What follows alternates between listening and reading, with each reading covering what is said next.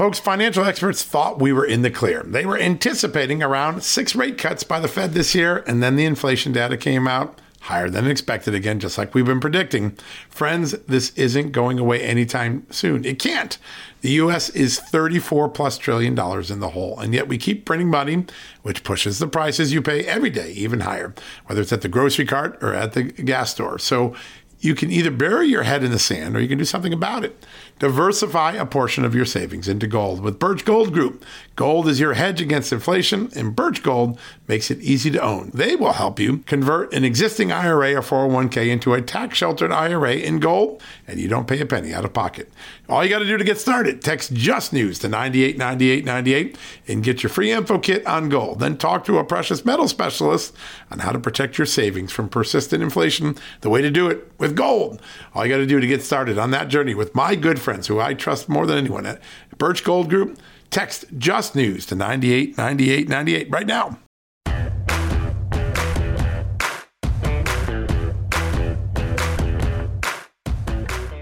Hello, America, and welcome to the latest edition of John Solomon Reports, a podcast from Just the News. Yes, Tuesday morning, lots of news breaking out around the world. Most importantly, what's going on in Russia and Ukraine.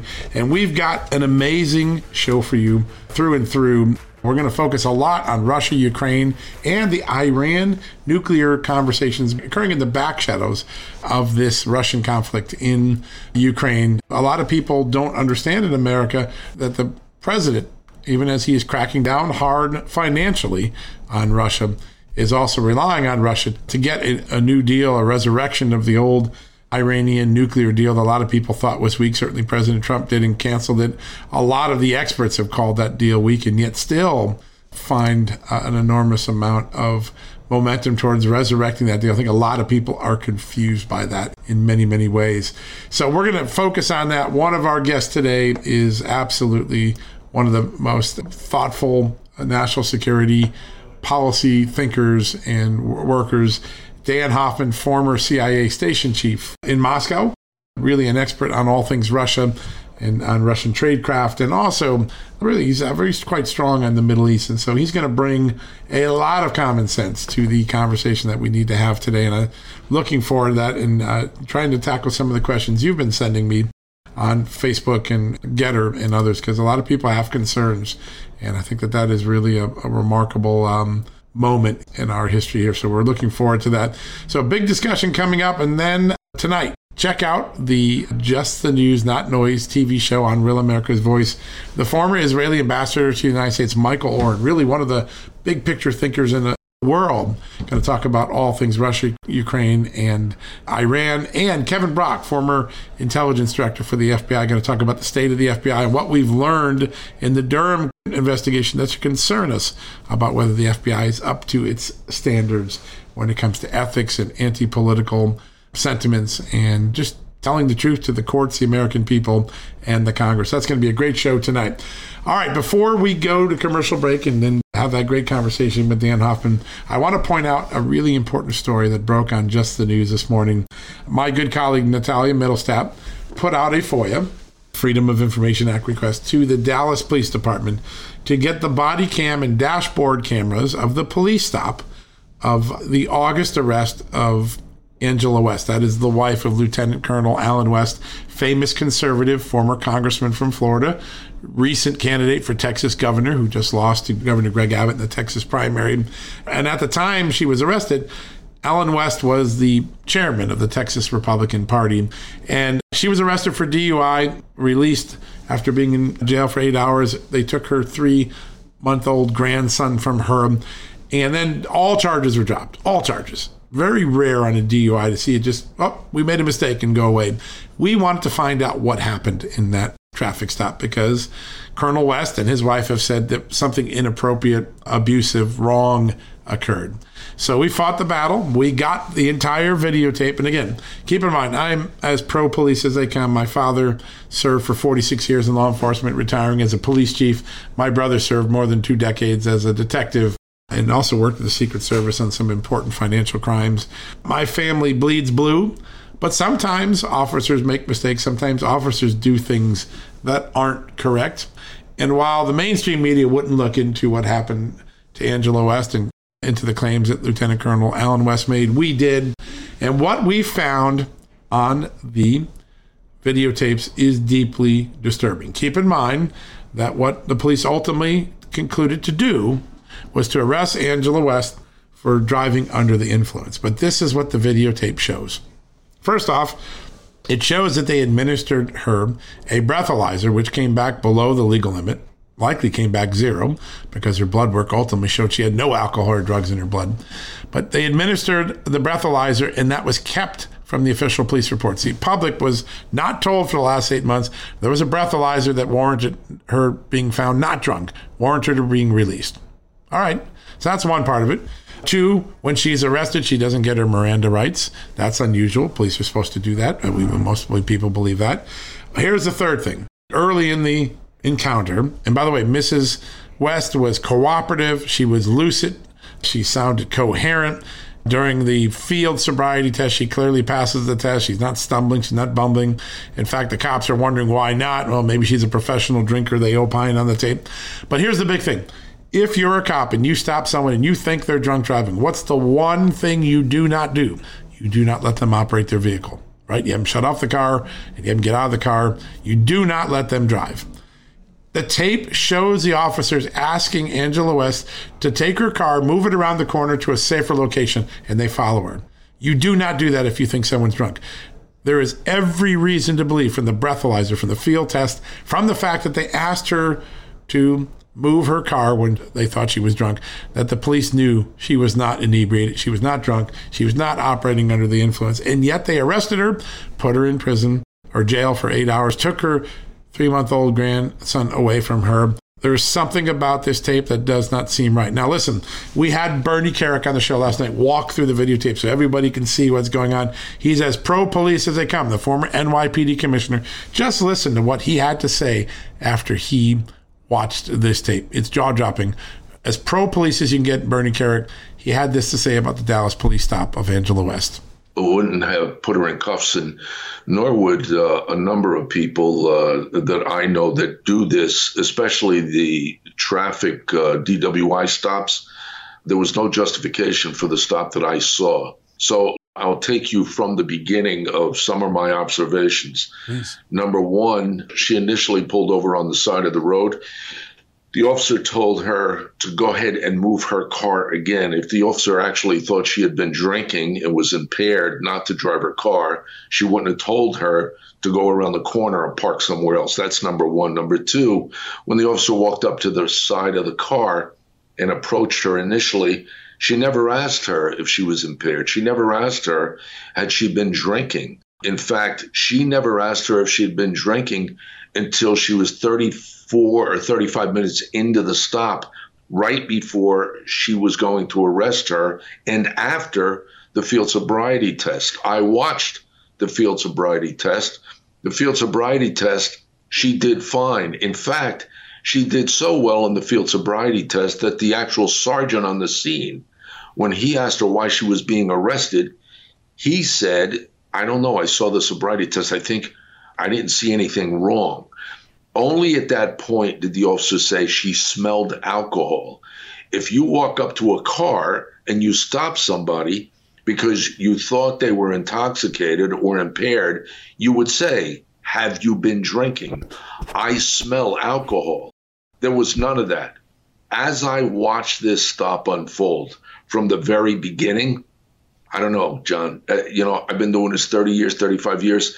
I've made a number of these stops myself, but I also had a New York City highway cop that does this stuff for a living. I had him watch this stop. Right. He called me up and he had two words. He said two words. He said setup. Mm. It was a setup. You know, I don't know what was the what was on the officer's mind but there doesn't appear any justification other than she swerved initially. She admitted she swerved. She was watching her, looking at her GPS. She admitted that the GPS was on the car. Um, I don't know, John. It's flaky to me. Well, that's pretty clear, right? Uh, Bernie Kerik, something smells dirty in Dodge on this arrest. As he said, either an abuse of power or harassment He's not happy about either option. Listen, we want to give the benefit of the doubt to the police. Dallas police said they believe everything was okay with this arrest. They didn't announce the breathalyzer because they did a blood alcohol. Well, that's kind of weird.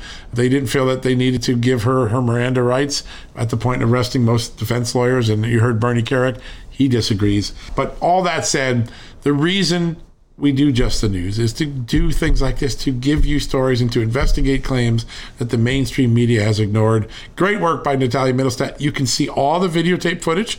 You can see all the documents we got from the Dallas police. You can see what Bernie Kerik said, what Allen West's reaction to this was at justthenews.com. Check it out. It's a great example of the type of original, exclusive, public service type reporting we try to do on Just the News. All right. Speaking of public service, one of the great CIA officers of all time, Dan Hoffman, joining us right after this commercial break. Folks, Field of Greens is the healthiest thing I do every day, and I want you on this journey with me. Why? It's literally one scoop a day. It tastes great. I love the fruit flavors particularly, and it's completely improved my life and my health. This is nutrition the way nature intended. When I began taking a hard look at why I wasn't feeling good and why I felt unhealthy, why I was gaining weight, why I was losing energy, it wasn't just because I had hit my 50s. No, it was because I wasn't getting the right amount of fruit and vegetables in my diet. And listen, I'm just too busy to go to the store, clean up the vegetables, cook uh, uh, vegetable dinners, and make sure I hit the fruit. A field of greens stepped in. One scoop of powder in my drink or on my eggs in the morning, and boom, I was off and feeling better. And suddenly I was losing weight. I was sleeping better. My metabolism went up. My blood sugar went down. My cholesterol went down and my weight went down. And my doctor said, Hey, whatever you're doing, keep it doing. You know what that is? It's Field of Greens. That's what I've been doing. Field of Greens is radically different. Each organic fruit and vegetable was medically chosen to support heart and vital organ health. I trust Field of Greens to keep me healthy. I promise you, you're going to love this product. But if for any reason you don't, they'll give you 100% money back guarantee. Now, you're going to get 15% off your first order plus free rush shipping because of the incredible partnership we have here at Just the News with Brick House Nutrition, and of course, Field of Greens. All you got to do to take advantage of this offer, visit fieldofgreens.com and use the promo code JustNews. That's promo code JustNews at fieldofgreens.com. Don't wait. Go to fieldofgreens.com today. Use the promo code JustNews for 15% off. Folks, if you owe back taxes, fair warning, you're not going to like this. The IRS is mailing millions of pay up letters. Millions, I say. Then it's up to the 20,000 new IRS enforcement agents to find you. Why the IRS targets you and not millionaires? Well, because millionaires have tax lawyers. You don't, you'll pay up, plus interest and penalties. You need Tax Network USA, and you need them now. Tax Network USA has brilliant war room strategies to solve your IRS problems quickly and in your favor, like a preferred direct line to the IRS. They know which agents to deal with and who to avoid. It's not all bad news for you because Tax Network USA learned of a special limited time IRS offer. They're willing to waive $1 billion in penalties if you qualify. So schedule your free confidential consultation to see if you qualify for this limited time IRS penalty canceling offer. To do so, call 1 800 245 6000. That's 1 800 245 6000 or visit tnusa.com slash just news. That's tnusa.com slash just news. All right, folks, welcome back from the commercial break. This next guest, every time he comes on the show, we learn something very important. We make a little bit of sense out of a very complicated and sometimes chaotic world. Joining me right now, the former CIA officer and really one of the agency's premier experts on Russia and the Middle East, Dan Hoffman. Dan, great to have you on the show. Oh, thanks a lot. It's always a pleasure. Uh, the only thing I think I might have to disagree with you on is I think the world's just always chaotic, man. I just can't remember when it hasn't been. That's a great, you know what? That's a great point you know, we always used to say, eh, you know, we looked at, at the world and all the threats that we face, you know, Russia, North Korea, China, uh, international terrorism. We, we all at CIA we used to say, gosh, if there's one silver lining, it's that we're all here and we have a chance, along with our, you know, intelligence community and U.S. military partners, brothers and sisters, you know, to go out and serve our nation in a time of need. Well, you know, most days we don't think about it as average Americans because we know someone else has our back on the front lines. Those guys and women in the agency like you and who work for years, the guys in the FBI, the guys in the military. A lot of days we just go to work not worrying about it because we know they have our back. And for that, we are darn, darn lucky. I'll tell you that. I want to get your assessment of where we are in this moment. We're about 12, 13 days into the conflict between Russia in Ukraine, and it, it, seems like this is going to become a long haul uh, military uh, situation. What's your gut tell you about where we're headed with this? Uh, I just think the darkest days are ahead of us. You know, yeah. Vladimir Putin uh, oftentimes used to escalate to de-escalate, but I think in this case he's escalating to win, and he is uh, stepped up his attacks on civilian targets, uh, hospitals, uh, residential areas, schools. He's trying to subdue the Ukrainian population by instilling fear in them. Right. And, uh, you know, he doesn't have the troops to handle a, an insurgency if we ever get to that point. But right now, because of just uh, poor Russian morale and bad logistics and, and awful planning, uh, they are bogged down. And that means that they're likely to take more chances uh, with their targeting, you know, total violation of the law and armed conflict, but targeting uh, innocent civilians. Yeah, they're they're clearly making a, a, case for being a war criminal the way they're doing things, and um, it makes you wonder why they have to stoop to that level. And I want to ask you something that President Zelensky just said a little bit ago, which is he thinks that Putin is desperate enough to attack NATO. Now Zelensky's very good at propaganda and messaging, and so, but uh, is that a real possibility that Putin might strike out beyond Ukraine and, and really spin uh, Europe into a world war? So we can't rule out anything. Right. Uh, at this point, anything anybody says, including President Zelensky, is just speculation. Right. Uh, but we shouldn't, just as we shouldn't take things off the table. So right now we're talking about a, a, a even a partial no-fly zone. I don't think that's a good idea right now, but but it's okay to talk about it. But we shouldn't take it off the table, as Senator Joe Manchin said, and I agree with him. We shouldn't have taken off the table the idea of sending U.S. troops to Ukraine. I'm not saying we should do it. Right. Uh, but let's not take anything off the table. Let's keep the enemy guessing about what we might or might not do. Uh, because when we take things off the table, we lose a little bit of leverage. So I think, you know, historically, we have uh, kept our options open a little bit better, and right now we're not. A lot of people I've talked to privately, and these are people inside government now or among our allies in, in Western governments, said that they're uh, shocked by the lack of uh, command of soft power. That what Biden has failed at, a lot of things he's done well, and the economic sanctions are definitely having a significant impact in Russia, they tell me, but that his projection of soft power is so flawed that it basically makes it irrelevant. Do you agree with that assessment? How do you assess our soft power capabilities right now? So we've got great capabilities. It's maybe our greatest strength. Uh, but yes, I think you know President Biden has not shown that he's capable of uh, President Ronald Reagan or a John F. Kennedy moment. You know, he's just failed, in my estimation, at least, to win the information war against Russia. And it's eminently winnable. The Russians are lying. Yeah. Uh, you know, Putin says he's fighting neo Nazis. Really, I mean, president of Ukraine is Jewish. Yeah. Uh, and drug dealers, and he's you know the way Putin portrays the war is obviously at odds with the basic facts. But more importantly than that, as a concerned citizen, I would love to see President Biden get up on the bully pulpit, as President Teddy, Teddy Roosevelt used to like to call it, and say a few things to, to Russia and to the world and say, hey, you know, this is Vladimir Putin's war. He always said that he thought that the collapse of the Soviet Union was the greatest geopolitical catastrophe of the 20th century. Right. Well, you Russian citizens should recognize that's where he's taken you. Yep. He has cratered his economy. He is repressing all of you by denying you your human rights, your access to information, just like they did in the Soviet days. And if you think that things are going to get better because China is going to come to your rescue, I think you all probably want to rethink that. You know, Russians like to travel to the West. They like to send their kids to school in the West. They like to go shopping in the West. That's all going to be ending for you. You know, you want to live behind a Vladimir Putin imposed iron curtain? Well, that's what you're going to get until you decide that you've had enough of it. And we will hold you accountable, Vladimir Putin, for this. But more importantly, Russians need to hold him accountable. That I wish he would say something along those lines. I'm no speechwriter, but you know, please. But I don't. I just we haven't heard it, and I just obviously I don't think he's. That's not where he's looking. To, you know, it's not what he's looking to do. and it seems as though there's more unrest on his side of the curtain than we've seen in a long time. I mean, there are like four or five thousand people arrested over the weekend, if you believe the counts of human rights groups.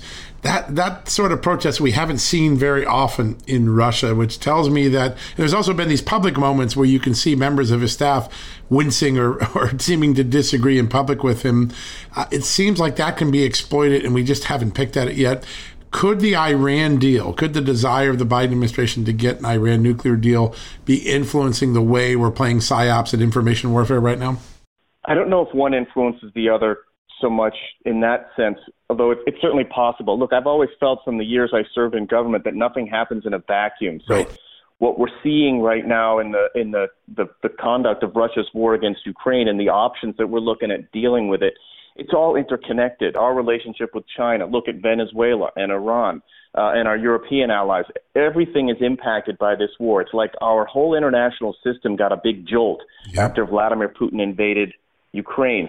This administration's always been trying to get, resuscitate what was a bad deal.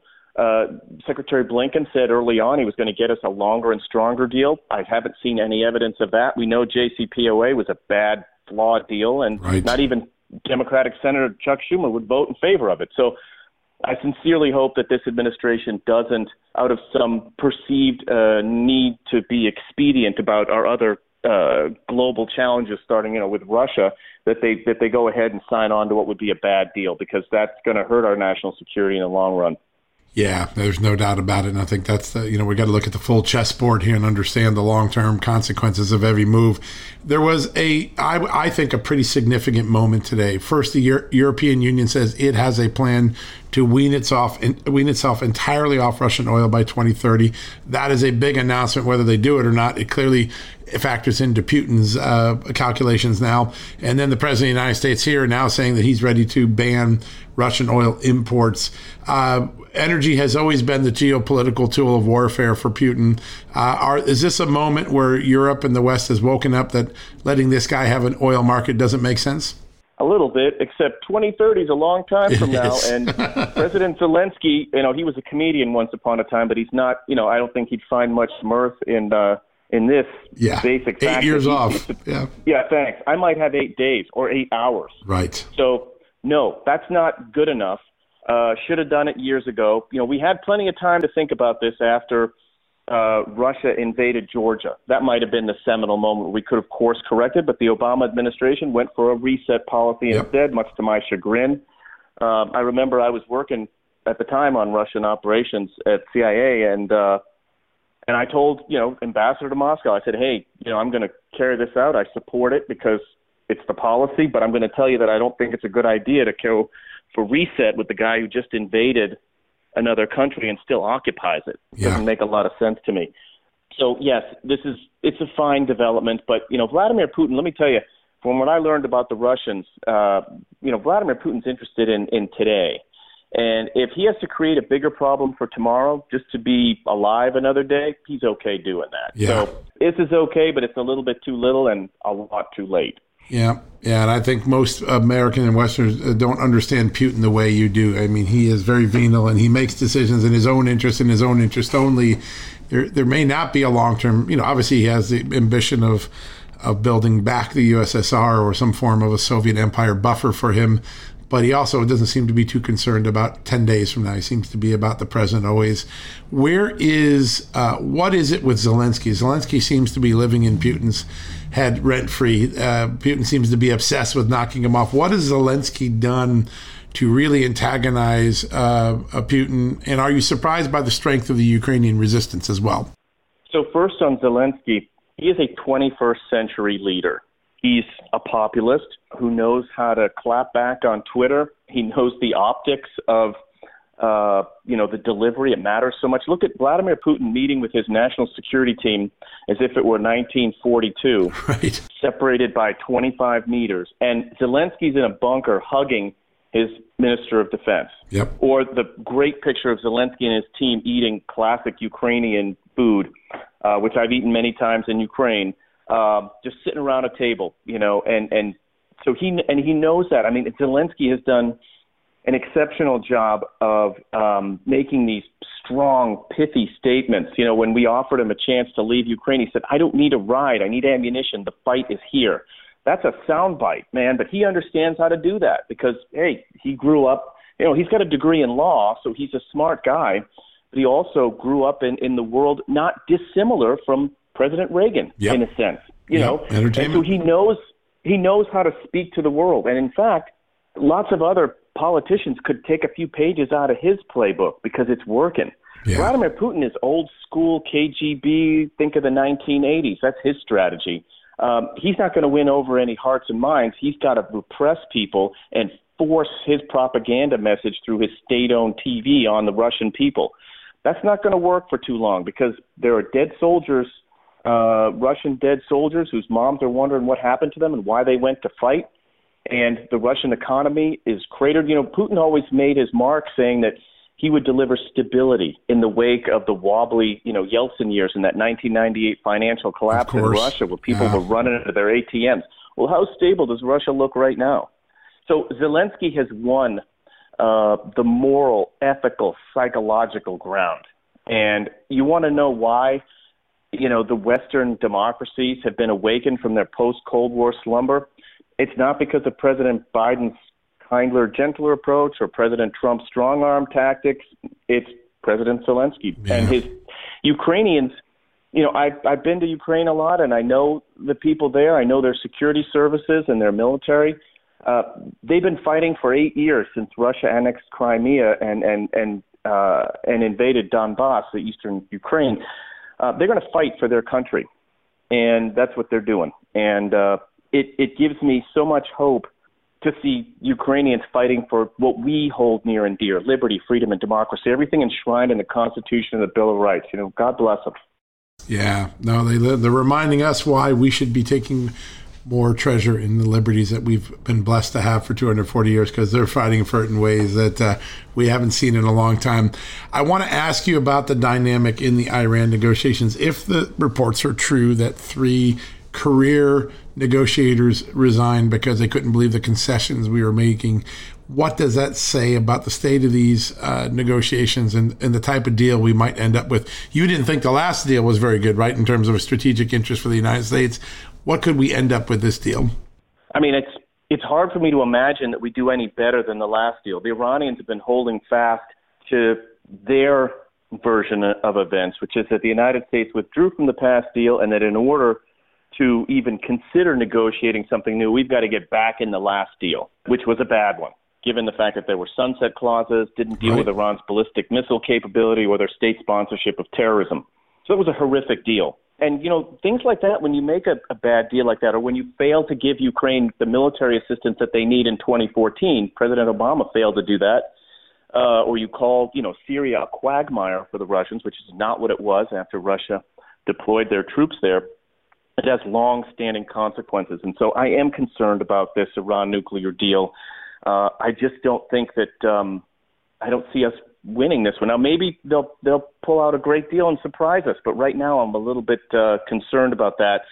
That this administration is going to be unable to to get the right deal that that protects us. And remember, if the money starts flowing back to Iran, look, we know what the lesson is from them, from Russia, from China. You know, they power their anti-West, anti-American policies, and in the case of Iran, kinetic attacks against our allies, Israel in particular, and us, uh, with the money that they earn, uh, whether it's you know in Iran's case from from oil or we you know relieve the sanctions. So right. a lot of concern there for sure the um, end game. So I had a chance to talk to the former ambassador uh, from Israel to the United States, Michael Oren, today, and he said that listen, what worries him most about what's going on in Ukraine and Russia is that we're one mistake, one errant missile away from a potential uh, tactical nuclear engagement or even a strategic nuclear engagement.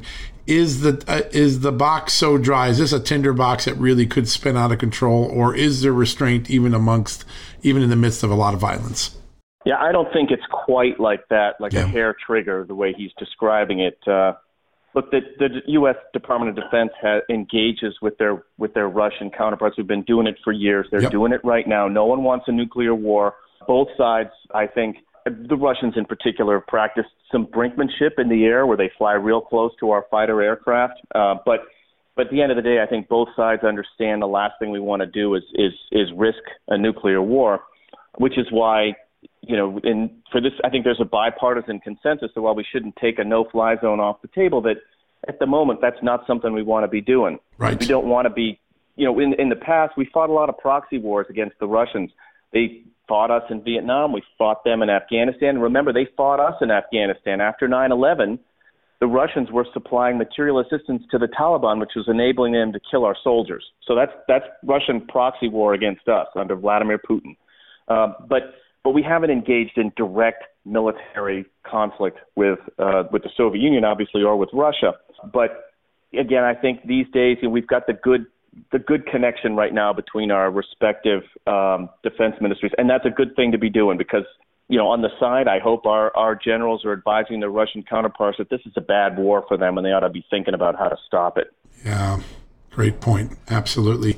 Dan, it's always an honor to have you on the show. You always have a sane picture, and you always you make you, you paint the chessboard in a way that we can best understand it. And I I'm always grateful for that, and uh, can't wait to get you back on. that. We're in for a long conflict here, it seems like, and having your voice in the mix is so important. Uh, well, thanks a lot. It's always a pleasure and an honor to join you uh, on the program, and I wish you and all your listeners all the very best. Thanks, my friend. We'll talk to you real soon. Okay, look forward. All right, folks, we're going to take a quick commercial break. When we come back, we're going to have more interesting stuff to talk about, uh, some investigative things coming up on the horizon. Right after this commercial break. Hey folks, it's John Solomon here. Today I want to shine a light on AMAC, an organization who's dedicated to America's seniors, but is vital for conservatives of all ages. AMAC stands out by not only advocating for senior issues, but also by pushing for conservative values that affect us all. By joining, you're not just supporting our senior citizens, you're part of a movement defending the freedoms that made this country great and to ensure that we secure our nation's future. Plus, membership brings you exclusive benefits like discounts on travel, dining, and entertainment, and of course, special insurance rates, one of the things I like. Regardless of your age, if you're driven to preserve freedom, AMAC welcomes you. This is about uniting youthful vigor with the wisdom of experience in our quest to keep this country great. Sign up now for amac.us slash justnews, and for a limited time, you get a free gift membership for someone else who shares your love for our great nation. Don't miss out on this chance to make a difference from AMAC. Join today at amac.us slash justnews. That's amac.us slash justnews and extend the invitation to a friend or a family member for free. What a great opportunity. Folks, if you get your wallet stolen or your cell phone or your car, we know what it is. It's old fashioned theft, it's crime. We know it. Criminals now have a new way to steal our most valuable asset, our homes. Older Americans are most vulnerable to these types of thefts, and that's because they more often own their homes outright. An 88 year old Florida woman recently discovered that scammers forged her signature, created a fake deed to her home, and then took her property. Those who buy a property from a deed theft scammer often become victims as well. What can you do to protect yourself? It's simple my good friends at Home Title Lock provide the premier detection technology to protect your home and its title. The instant they detect an activity or something suspicious, they mobilize to help shut it down. We won't know a thief took us off our title until it's too late. That's why Title Lock jumps into action right away. The titles to all our homes are easily found online. A criminal or renter, even a family member, can simply forge a signature on a home sale form. Then he or she refiles as the new owner, and bam, your home is not in your name, and all of a sudden, debts are being taken out against it. That's why Home Title Lock is my choice. Find out for free when you use my code JustNews at signup. You'll get a free comprehensive scan of your home's title and 30 days of legendary Home Title Lock protection free. So go to HomeTitleLock.com and use the promo code JustNews. That's the promo code JustNews at HomeTitleLock.com. Go there today. All right, folks, welcome back from the commercial break. I know your head is still spinning from all we just talked about with Russia and Europe and Iran, but I want to pivot to politics, domestic issues, because there is a real opportunity in a very blue state this year, Oregon, for Republicans to succeed. A lot of top notch candidates are being recruited, and the legacy of some of the Democrats here, particularly Governor Kate Brown, has really alienated the populace. The big, heavy handed COVID restrictions, the cost of taxes, uh, an extraordinary moment. And you might not be thinking Oregon has a chance to turn red, but there's a lot of signs it will. And my next guest has just that ambition to turn it red. Joining me right now is the Republican candidate for Oregon Governor, Kerry McQuisten. Kerry, great to have you on the show. Oh, it's great to be here. Thanks for having me on. You have an amazing biography. You, your family has long, deep roots in, in Oregon. Tell us a little bit about you and what got you to this point of saying, I'm going to run for office. You know, my family does have very deep roots in Oregon. I'm a seventh generation Oregonian. My two daughters are eighth generation. Wow. Um, I grew up on a on a family cattle ranch over in Baker County, which, which is in the northeast corner of the state. So I'm coming into this actually with an executive level corporate background. Then I started my own business, my own publishing company in 2007. Um, so I'm a, I'm a not a politician for sure. Right. I'm a business owner, which which I think is very beneficial to the state. I also serve as mayor of Baker City right now. Uh, fantastic, and and um, so you have that urge in politics. You've got that record, and now you're. What gives you that calling? What gives you that ambition to go for governor? What has happened to your state that says, you know what, I can jump in there and do a better job? What's been going on in Oregon? You know, Oregon is on the edge of a cliff. It's a nightmare here, and if you came in from another state, you wouldn't believe what it's like now. You know, we came from having that pioneer spirit to being um, just in the middle of oppression. And so, with the mandates that we faced from Salem, um, we were giving up, and we're still giving up, our First and Second Amendment rights. And this is bigger than just the mandates that we were pushing back against in Baker City. This is about our freedoms. You know, what I looked out and saw was that you know, government is supposed to derive its power from the consent of the governed. And the shocking part of this was that the governed were, were complying. Right. You know, across the state, we saw mass compliance by you know fear and, and weakness and just ignorance as to what our, our rights actually are. And so it, it was time to step up, and that's exactly what I did just in my position as mayor here in Baker City. Yeah, you know, it's funny. There is a wing of the Democratic Party that I think sold a lot of America on the idea that big government can solve big problems. And then after watching that go into action for a few years, they're like, big government can't solve anything. It's worse. Um, it seems like there's Exactly. this re education moment, right? This moment to remind people that smaller is better, local is got uh, more possibilities, and that bringing power closer to the people is the winning moment. Federalism seems to be coming back in a big way, certainly in the South with Texas and Florida. Uh, are the people of Oregon ready to have a conversation that maybe bigger wasn't better? You know, I think for the first time in a very long time, yes. Because I am a straight up conservative Republican, and I'm seeing JFK Democrats come on board. I'm Yeah. seeing the non affiliated voters in Oregon come on board. There's a huge shift here. And then when we get to the general election, we've actually had a lifelong Democrat, Betsy Johnson, who has leapfrogged over her Democrat Party's primary to come in as a non affiliated. And so she's going to be a splitter candidate for the Democrats. So if, if we're going to do it, this election is the time to do it. We have the numbers. Yeah, having that three way could be a really important dynamic in terms of getting out the vote and winning by plurality. As you look out over the uh, horizon, what are the biggest issues that Oregon Oregonians want settled? What are they looking for in their next governor? Uh, what are the issues that are really bubbling to the top of the agenda? So, you know, everything falls underneath those two categories of loss of freedom and gross mismanagement. And so beneath that, there, there are issues like um, catastrophic wildfires across the state because of lack of land management. We have obviously the, the rioting and the crime and the looting that happened in downtown Portland that was just unchecked. You know, that, that hurt our business community. And gosh, we have our natural resource industries that are being squelched across the state, which is creating, you know, much like um, our, our lack of oil coming in, lack of self sufficiency, lack of independence. We need that in our state to have a healthy economy. So then we have enabling of the homeless, which is a huge issue across the state now. Many things. Wow, and you wouldn't think of you know, think of Oregon, you don't think of homelessness, but that is one of the main things that we've seen a, a large growth on. Um, Kate Brown ended up with two terms, but she came in with a scandal. She's always sort of had these controversies around her. This idea that her government's beholden to donors or to uh, uh, uh, ideological interests. Lots of different um, revelations about donors getting contracts and all. Do you think Kate Brown, even though she's not running, hovers over this election in terms of the choice that Oregonians are, are facing? Oh, and she absolutely does. So she's the least popular governor in the United States right now. Yeah. And she's termed out at present, but anyone associated with her regime is going to come in with that hanging around their neck. Yep. And that's exactly what I believe the nominee, I think, will be Tina Kotek. And that's what she's coming in with. And anyone who looks at her thinks of Kate Brown. That's that's going to be to her detriment. Yeah, no, there's no doubt. Uh, is there lessons uh, or road mapping that one can take from Glenn Youngkin's victory in sort of blue purple Virginia and apply to Oregon? I mean, obviously, different states, different economies, different electorates, but there seems to have been a resonance with Republicans who uh, want to put parents first, want to put the economy first, maybe want to reject big government because it just didn't work for us and want to get freedom back. Um, how much have you studied Glenn Youngkin's win, and is there any application to what Oregon has done? You know, to some degree, and, and yes, we celebrated that over here as well.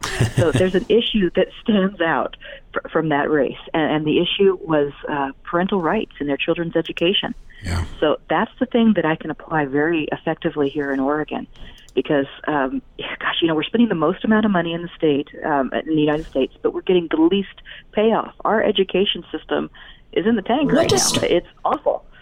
And what I actually did was take my child out of the public school system. We formed a one room schoolhouse or homeschool pod. No kidding. And I did. I, she was not masked, muzzled, segregated, put behind plexiglass. None of that happened to her the last two years in Oregon.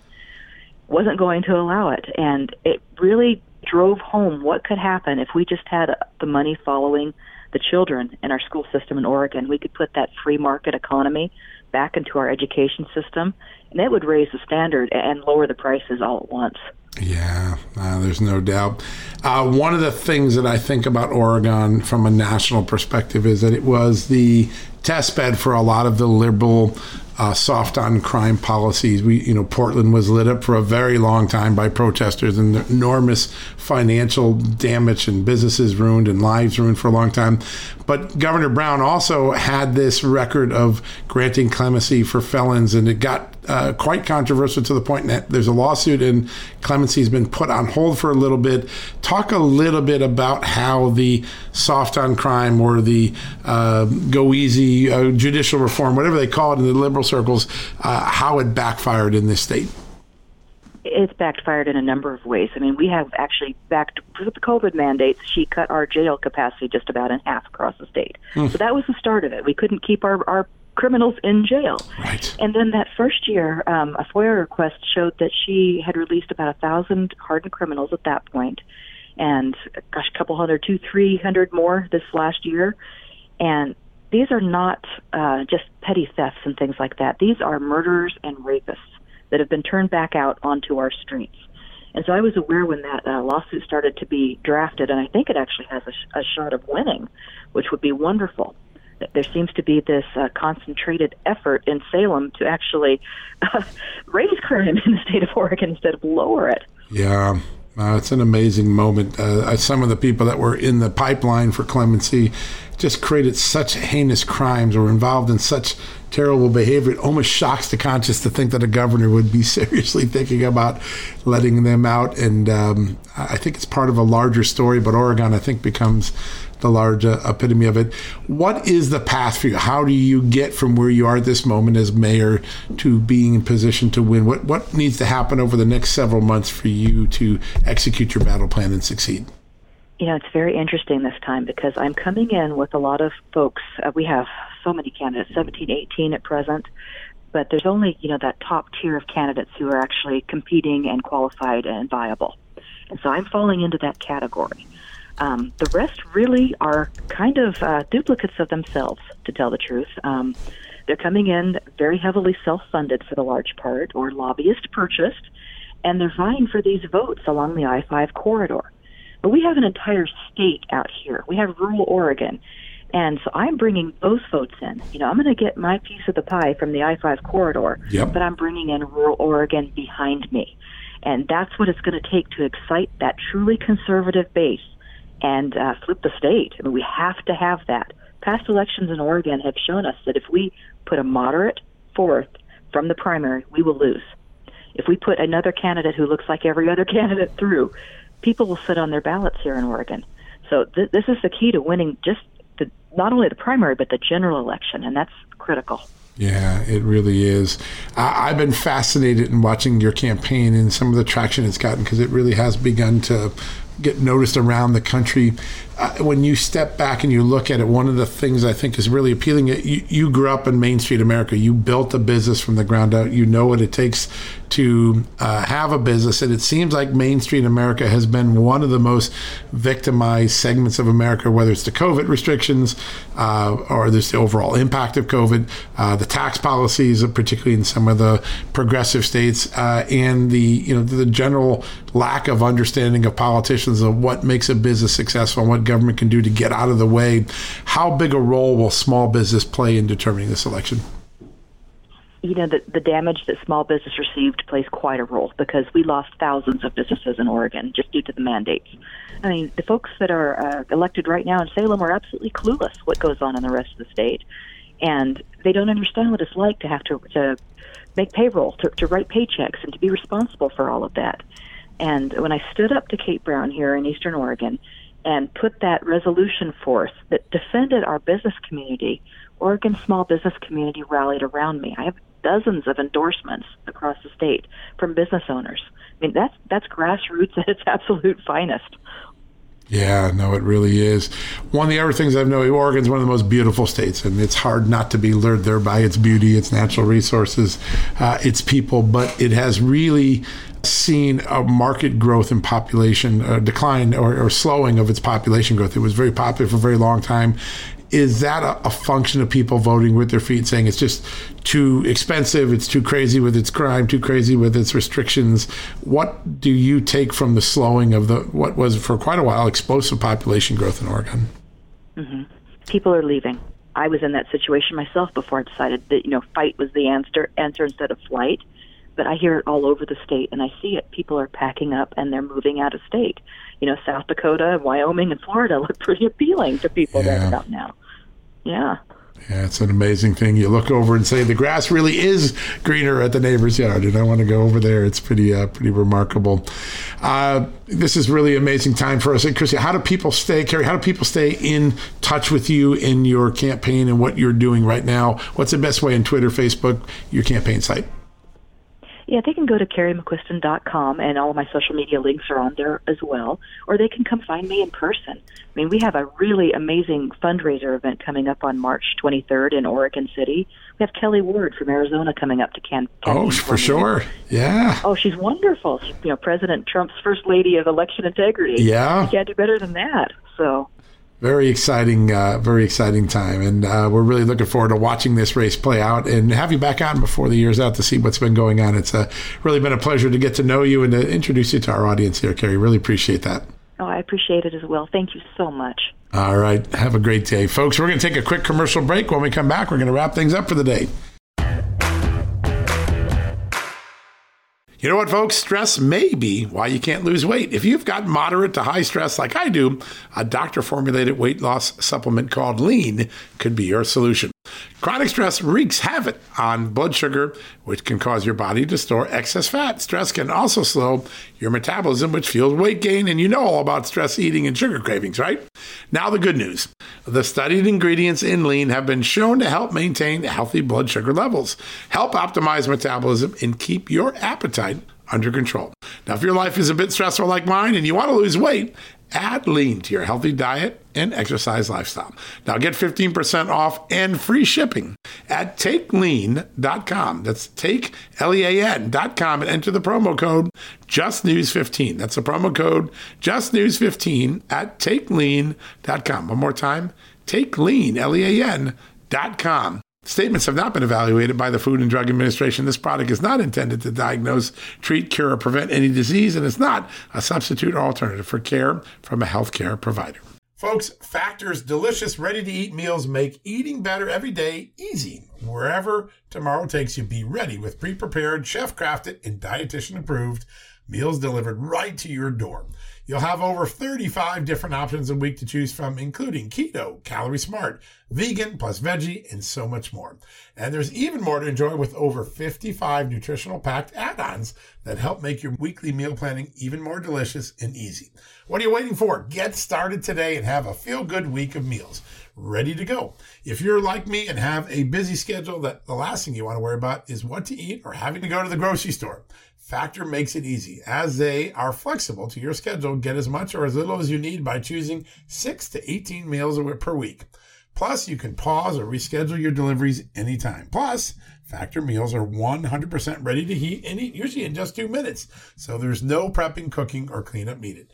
Head to factormeals.com slash justnews50 and use the promo code justnews50 to get 50% off. That's uh, the code justnews50 at factormeals.com. One more time, factormeals.com slash justnews50. Use the justnews50 code and you will get 50% off your first order. All right, folks, that wraps up another edition of John Solomon Reports. So grateful you can join us. So glad you were part of the show today. Really enjoyed the conversations. It really gets you thinking about where we are. And of course, go check out that very important story we did on Angela West and the what appears to be an inappropriate police arrest of a woman who was not drunk but arrested for DUI anyways, even though the evidence on the videotape would suggest she did nothing wrong. Really important stuff. All right. Hey, before you go, remember we have incredible partners, incredible supporters, advertisers, sponsors who have great products, great services, and they open up their door to us. They make things available to just the News and John Solomon Report fans because they care about us and they're supporting us. One of those is my great friends at Workable. If your company or business is having a tough time hiring people in this very tight labor market, right? We heard about all the people leaving the market, how hard it is to find full time workers. Well, guess what? You need to find the right candidates and hire them fast, and there's one way to do it. Workable can help. Workable accelerates every step of your hiring process from finding a hire to starting the hire today. And all you have to do to get a risk free 15 day trial is go to workable.com and start hiring. One more time workable.com if you own a business, you have responsibility for hiring or staffing. I'm telling you what a great company Workable is. They'll find the right employee, do all the right things, help you onboard them at a fraction of the cost and take all that burden off you. Go check out workable.com. They're great supporters of this show and of Just the News, and they've got an incredible product and suite of services. All right, folks, a special thanks to Dan Hoffman, to Kerry McQuisten, two great guests. Learned a lot today. Republican running in Oregon. Watch out for that. That's going to be an interesting story. Dan Hoffman, one of the most important voices in the national security realm. We'll be back tomorrow with another edition of John Solomon Reports. Until then, remember, check out the new Just the News, Not Noise TV special, our TV show tonight on Real America's Voice, channel 219 on Dish Network, channel 240 on Pluto, on Roku, Apple, Samsung the Just the News app. Just click the watch button. You'll find us there. Lots of great places to watch a very important show. My great co host, Amanda Head, always makes it interesting. Michael Oren, former Israeli ambassador, Kevin Brock, former intelligence chief for the FBI. Two amazing guests tonight. If you can't get enough of me, my wife has plenty of me, but if you can't get enough, we've got some great guests tonight. Go check them out. All right, folks, that wraps it up. We'll be back tomorrow. Until then, may God bless you and may God bless this extraordinary country, the United States. You've been listening to John Solomon Reports, a podcast from Just the News. Folks, financial experts thought we were in the clear. They were anticipating around six rate cuts by the Fed this year, and then the inflation data came out higher than expected again, just like we've been predicting. Friends, this isn't going away anytime soon. It can't. The US is 34 plus trillion dollars in the hole, and yet we keep printing money, which pushes the prices you pay every day even higher, whether it's at the grocery cart or at the gas store. So you can either bury your head in the sand or you can do something about it. Diversify a portion of your savings into gold with Birch Gold Group. Gold is your hedge against inflation, and Birch Gold makes it easy to own. They will help you convert an existing IRA or 401k into a tax sheltered IRA in gold, and you don't pay a penny out of pocket. All you got to do to get started, text Just News to 989898 and get your free info kit on gold. Then talk to a precious metal specialist on how to protect your savings from persistent inflation. The way to do it with gold. All you got to do to get started on that journey with my good friends who I trust more than anyone at Birch Gold Group, text Just News to 989898 right now. History, economics, the great works of literature, the meaning of the U.S. Constitution. Did you study these things in school? Probably not. Or even if you did, like I did, maybe it's time for a refresher. Time and technology have changed a lot of things, but they have not changed basic fundamental truths about the world and our place in it as America. That's why I'm so excited that Hillsdale College is offering more than 40 free online courses in the most important and enduring subject. You can learn about the works of C.S. Lewis, the stories in the book of Genesis, the meaning of the U.S. Constitution, the rise and fall of the Roman Republic, or the history of the ancient Christian church with Hillsdale College's online courses, all available for free. That's right, you heard me, for free. You don't get anything free in the Biden economy today. I personally recommend you sign up for the American citizenship and its decline. It's with my good friend, the great historian, Victor Davis Hanson. In this eight lecture course, VDH, as I like to call him, explores the history of citizenship in the West and the threats it faces today. Threats like the erosion of the middle class, the disappearance of our borders, the growth of an unaccountable deep state, and the rise of globalist organizations. The course is self paced so that you can start whenever and wherever. So start your free course, American Citizenship and Its Decline, with my good friend Victor Davis Hanson today. How do you do that? Go right now to hillsdale.edu slash justnews to start. It's free and it's easy to get started, and it's an easy URL to remember. All you got to do, go to hillsdale.edu slash justnews. One more time, hillsdale.edu slash justnews.